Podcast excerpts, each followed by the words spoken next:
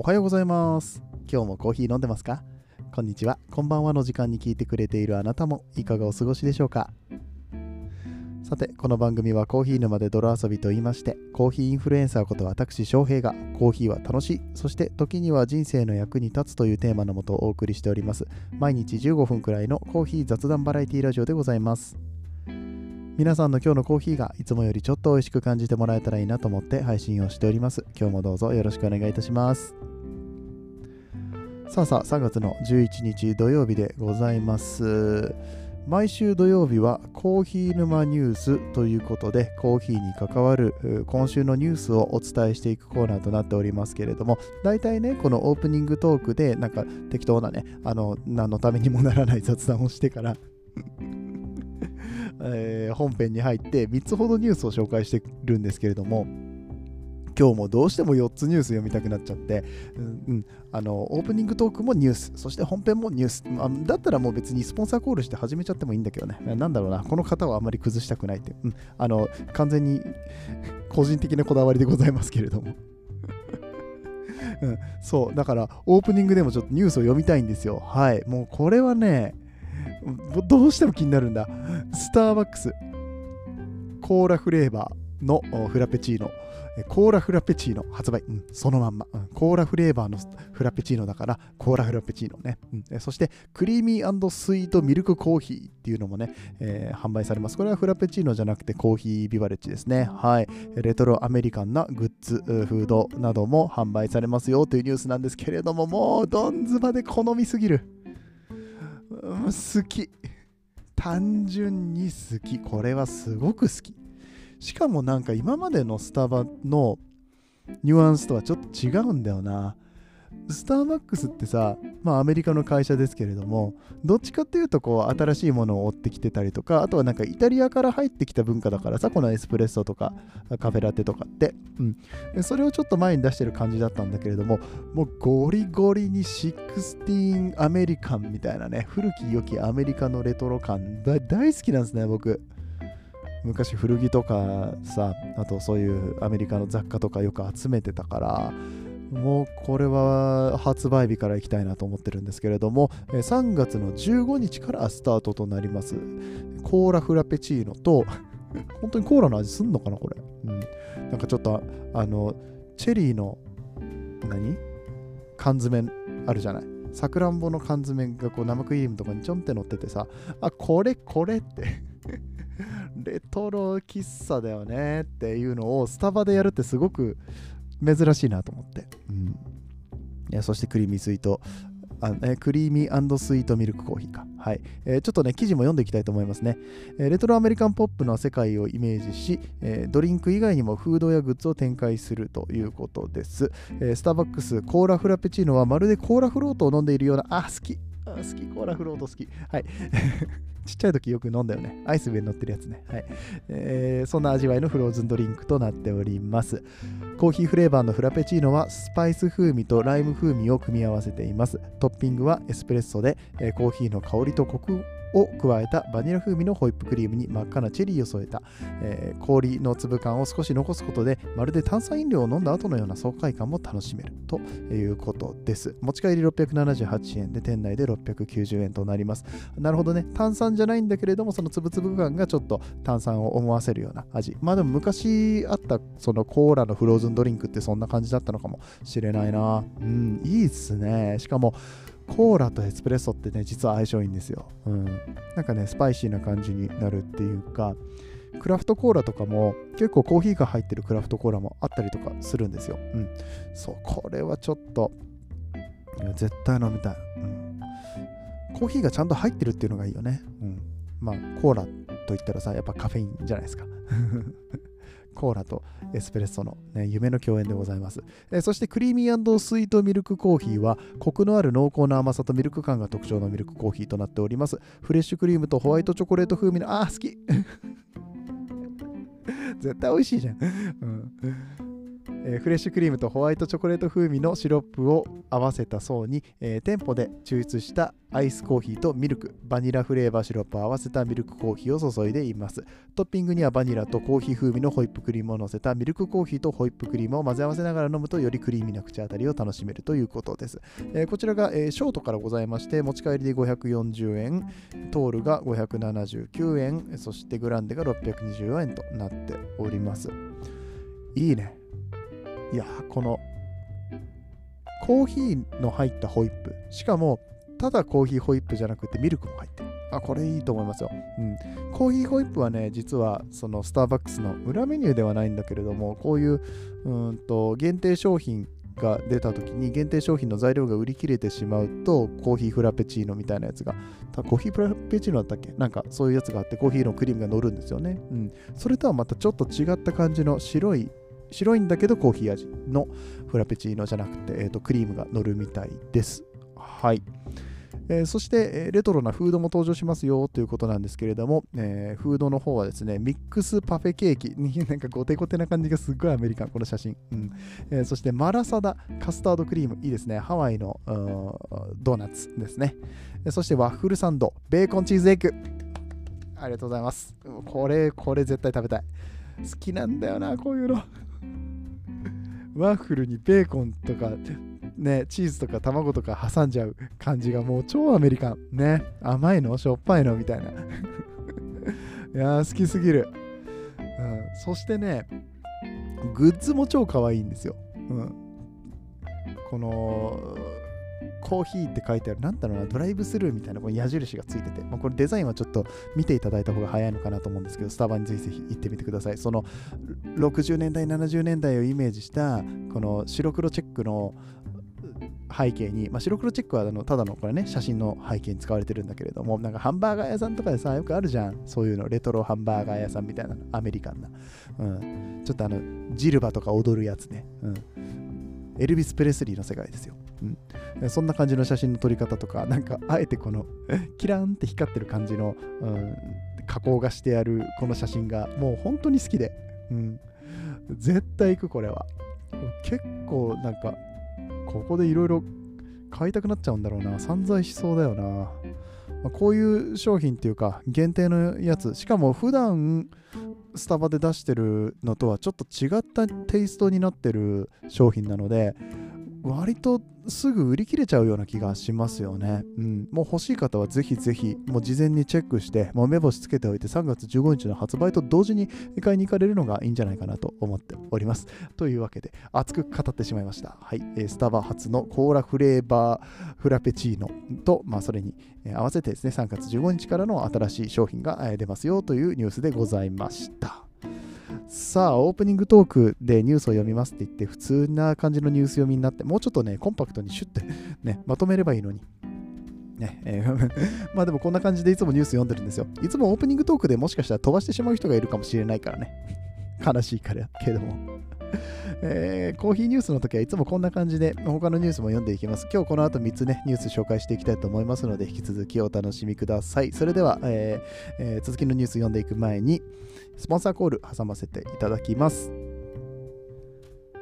この放送は歴史とか世界遺産とかを語るラジオ友沢さんの提供でお送りします。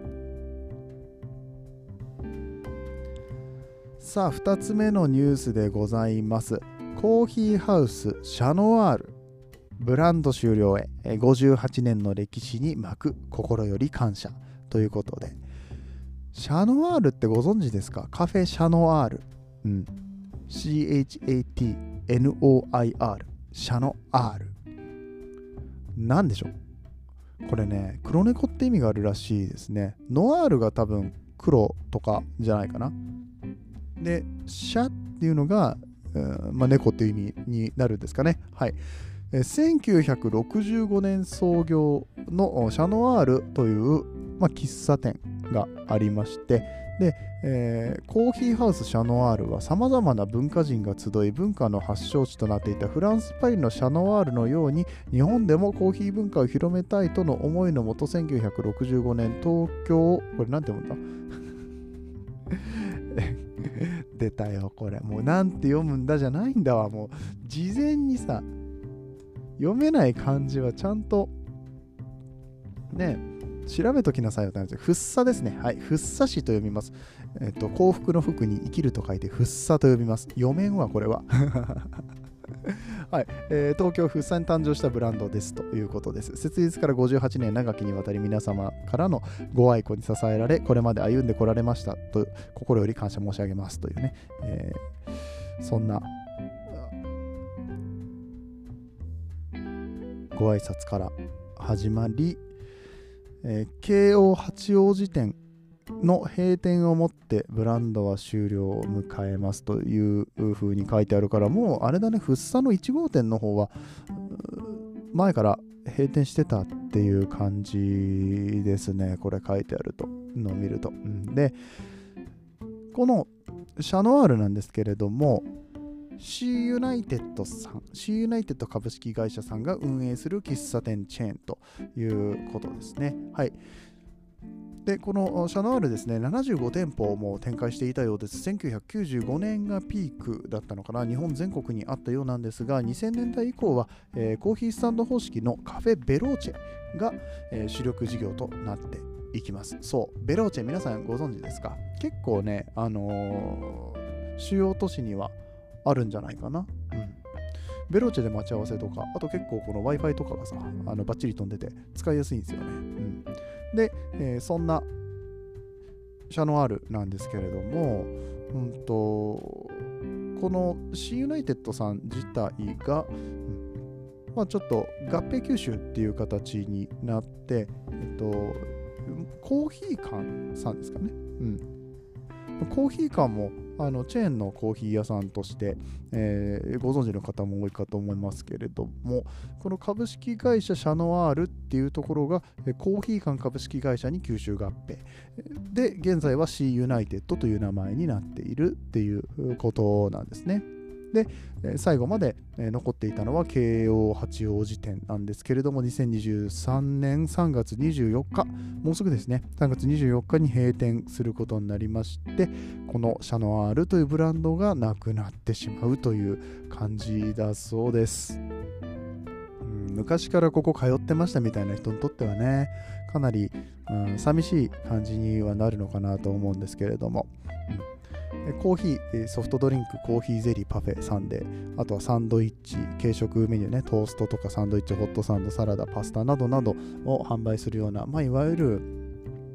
えー、喫茶店スタイルですよね、なんですけれども、名物メニューとしてはビッグパフェっていうソフトクリームやグラノラを加えた高さ30センチに及ぶ大きなパフェが、えー、この人気商品だったみたいですね。うんなんだろうこういう昔ながらのお店だったりだとかあとはチェーン店の変遷合併吸収だったりだとか名前が変わりましたとかね運営が変わりましたとかねタリーズだってねもともとはその、うんと、今は伊藤園さんが運営してますけれども、えーと、松田さんっていう現在 X& シングスの代表をやっておられる松田さんがね、うん、まず見つけてきてアメリカからこう 見つけてきてみたいな話もありますよね、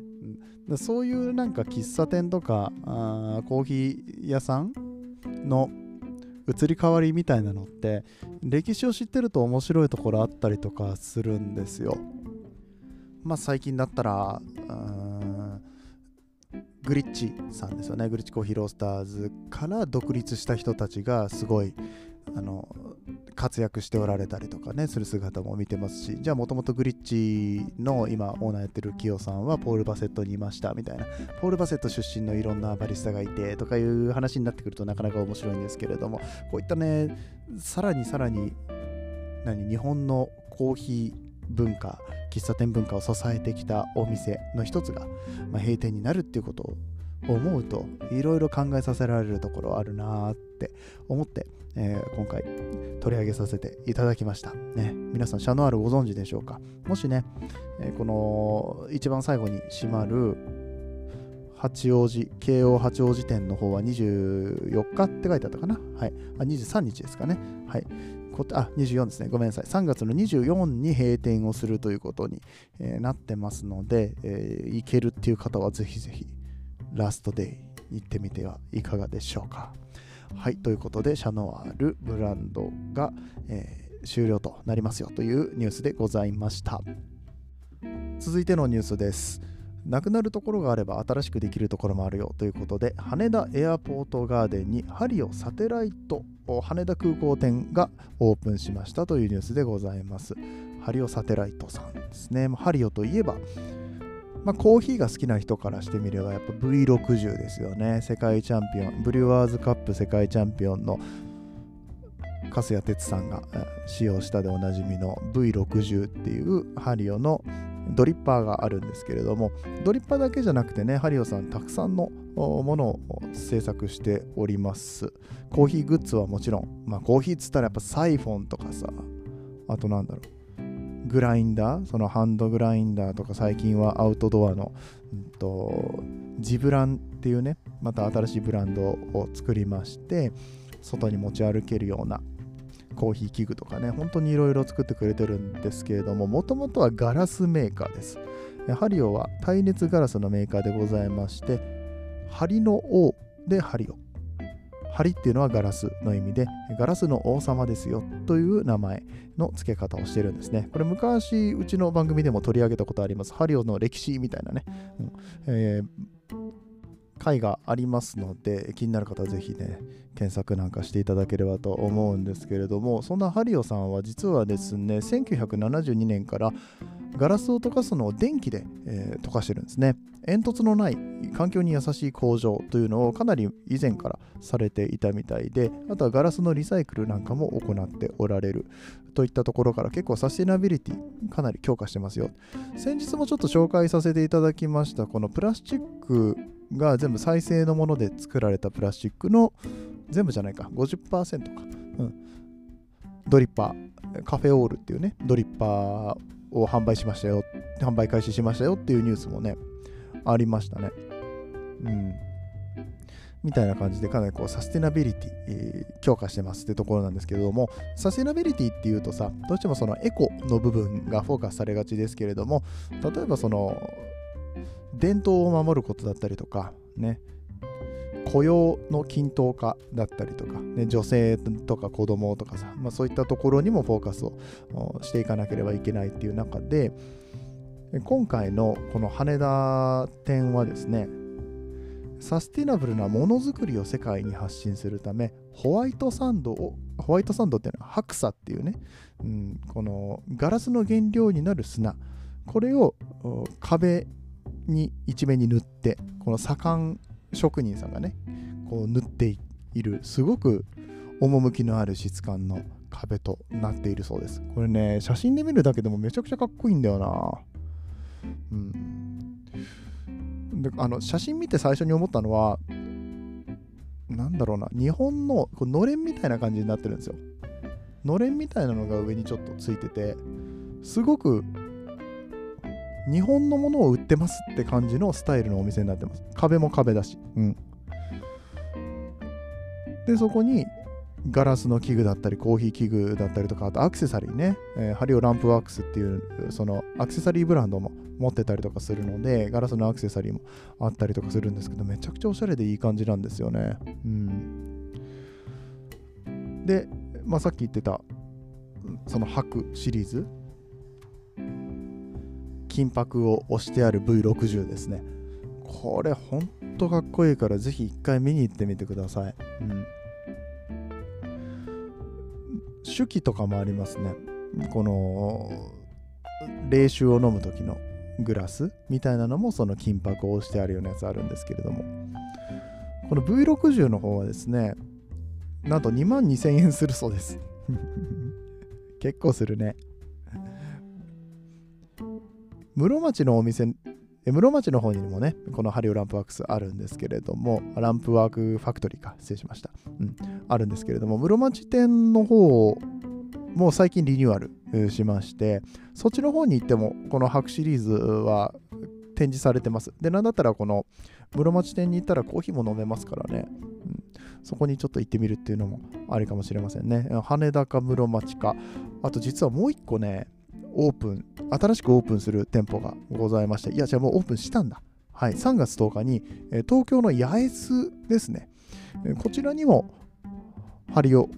のうんとこれはね、ハリオランプワークファクトリーがオープンしてるはずだから、ちょっと待ってよ、一応念のため調べるか。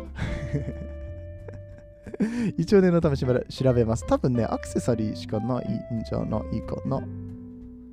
えっと、新しくできた。あ、新しくできた八重洲の店舗がまだホームページに反映されていないぞ。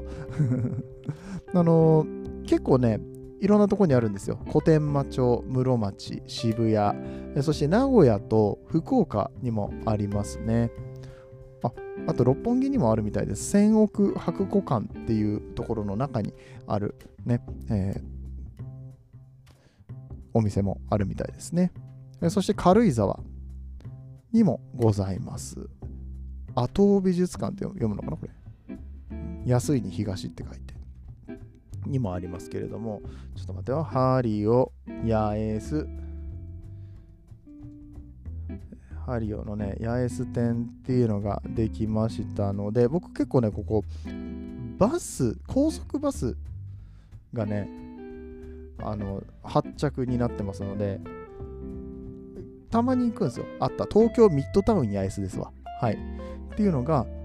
できまして、うん、やっぱりここはね、基本的にガラスアクセサリーという形になってますので、コーヒー器具は売ってないかもしれないですけれども、ただ、ハリオさんのね、このガラスアクセサリーめっちゃ可愛いんですよ。うん、すごくいいので、えー、ぜひ皆さん、どこかお近くにそういう店舗があるのであれば、見に行ってみてください。インスタなんかもありますのでね、チェックしていただければと思います。しかし、まあ、この、羽田のお店はめちゃくちゃ行きたいなと思いまして、うん近々また、え、行くことがありましたらレポートさせていただきたいと思います。ということで、えー、ハリオさんの新店舗、羽田サテライト、羽田って、間違えた。ごめん、とんでもねえ間違え方をしたな、今。えっと、ハリオサテライトじゃないよ。えっと、ハリオサテライト羽田空港店でございました。はい。大変失礼いたしました。やばいね、もう22分も喋ってんだ。ちょ、もう一個だけニュース読みたいのがありまして、ちょっとさっと読みたいと思います。うん、えー、これに関してはまたね、より詳しくおしゃべりする機会を一つ設けたいと思うんですけれども、ちょっとどうしても読みたかった。はい、読ませていただきます。スターバックスでございます。ね。またスターバックスっていう思うでしょ？オープニングで紹介したニュースとはまた全然違う話となっております。スターバックスオリアート発売でございます。オリアートって何？うん。スターバックスは新しいコーヒーのイノベーションであるオリアートを発表しました。オリアートって何？ってね。オリアートとはスターバックスのアラビカコーヒーにスプーン1杯のパルタナを入れたコーヒーです。もうもう わけわかんないよね。パパルタナ？おおオリアートのパパルパルタナっつってこれはね、パルタナっていうブランドがあるんですけれども、そこのまあ、イタリアのブランドなんですけどね。ブランドっていうかメーカーかな。コールドプレスエクストラバージンオイルをコーヒーに入れちゃいましたっていう商品です。平たく言うと、コーヒーにオリーブオイル入れましたっていうやつですね。うん。美味しいんかな、これは でもなんかこれ結構全国的に全国じゃない全世界的にねやるみたいですね。もう実はすでにスターバックスリザーブロースタリーのミラノ店ですね。こちらでは先行販売がされているようですけれどもこれを全世界的に販売します。日本でももちろん販売しますというニュースでございましてうん。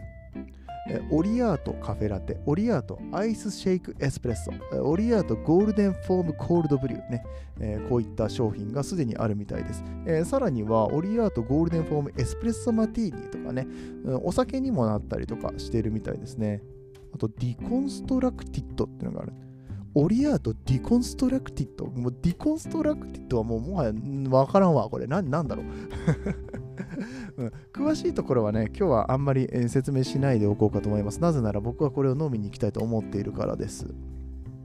うん。まあ、おそらくはこのリザーブのお店ね、あの、星のマークのお店ですね。うん、星に R って書いてある。あの黒い、黒い壁に金色で星に R って書いてある。あのリザーブのお店とか、あとはそのロースタリーですね。中目黒のロースタリーとかで販売するような形になるかと思います。あ、あったあった。オリアート・ Deconstructed はですね、オリーブオイルにレモンを一絞り加えるイタリアの伝統をオマージュしたビバレッジですと。パルタナエクストラバージンオイルを加えた贅沢なパッションフルーツコールドフォームとリザーブのエスプレッソのペアリングがこのコーヒー1杯で違うコーヒー1杯じゃないなこれどうなってんだ？なんかバラバラになってんのこれえ何これ？なんかちっちゃいその今言ったねオリーブオイルとレモンを加えたちょっとクリームみたいなコールドのフォームですね。うん。となんか炭酸水みたいなの横についてて、オリーブオイルも横についてて、何これ？気になる写真もね、またおしゃれなんですよね。で、このオリーブオイルを入れることによって、すごい滑らかな口当たりになるそうです。普通のカフェラテにしても、まあ、これオイル分が増えるってことは、うんまあ、それ多分あれだねフォームミルクにオイルを混ぜる感じなんだと思うんですけれどもまあそれの口当たりが良くなるだろうなっていうのは結構容易に想像できるんですけどコールドドリンクに関してもおそらくはこのエスプーマ、に、まあ、クリームをねシャカシャカやるときにオリーブオイルも一緒に入れてるというような感じでしょうね。うん、見た感じそんなんですね。はい、で、ハワード・シュルツ暫定 CEO が1983年に初めてミラノを訪れた時街のエスプレッソバーで感じたコミュニティ意識人々のつながりコーヒーへの情熱に魅了されました。この旅がきっかけで私は手作りのエスプレッソという楽しみ方をスターバックスに加えようと思いました。オリアートはスターバックスが提供するアラビカコーヒー豆とパルタナのコールドプレスエクストラバージンオイルという最高の自然の恵みを未体験のレシピで組み合わせた新たなコーヒーです。40年前と同じくらいワクワクしております。オリアートは日々のコーヒーの新たな可能性そして革新的な楽しみ方を私たちに教えてくれましたということですね。これさでもイタリアでこれやんのかな？いやイタリアのスターバックスではそのシグネチャードリンクとしてそれが販売されてるかもしれないけど、イタリア人これ家で普通にやるんかな？もしくはイタリアのバールで普通にこれ出されてるのかなっていうところがなんかちょっとわかんないですけど、すごくなんかアメリカっぽいなと僕は思ったんですよね。ちょっとそこら辺の文化についてより詳しくね、え自分でも調べてみて、またいろいろご紹介していきたいと思いますけれども、ただこのオリアート、めちゃくちゃ気になりますよね。うん、飲んでみたい。ということで、また飲みましたら皆さんにご報告させていただきます。はい、ということで、長々と今日も話してしまった28 7分28分。30分近くお付き合いありがとうございました。コーヒーのニュースね本日は4つお伝えしましたけれども結構熱くコーヒーの話をしましたね。今日はニュース読みだったのにこんなになんか熱くなったのは久しぶりかもしれない。最近また面白いニュースがたくさん増えておりますので、うんえー、コーヒー業界まだまだ、えー、盛り上がっていくんじゃないかなと思っております。また新しいニュース来週もお楽しみにお待ちください、えー、それでは今日のところは終わってまいります。今日のお話面白かったよと思っていただけた方はぜひ番組の拡散フォローよろしくお願いいたします。それではまた明日お会いいたしましょう。皆さんにとって今日という日が素晴らしい日でありますように、そして素敵なコーヒーと出会えますように。お相手はコーヒー沼の翔平でした。次はどの声とつながりますか？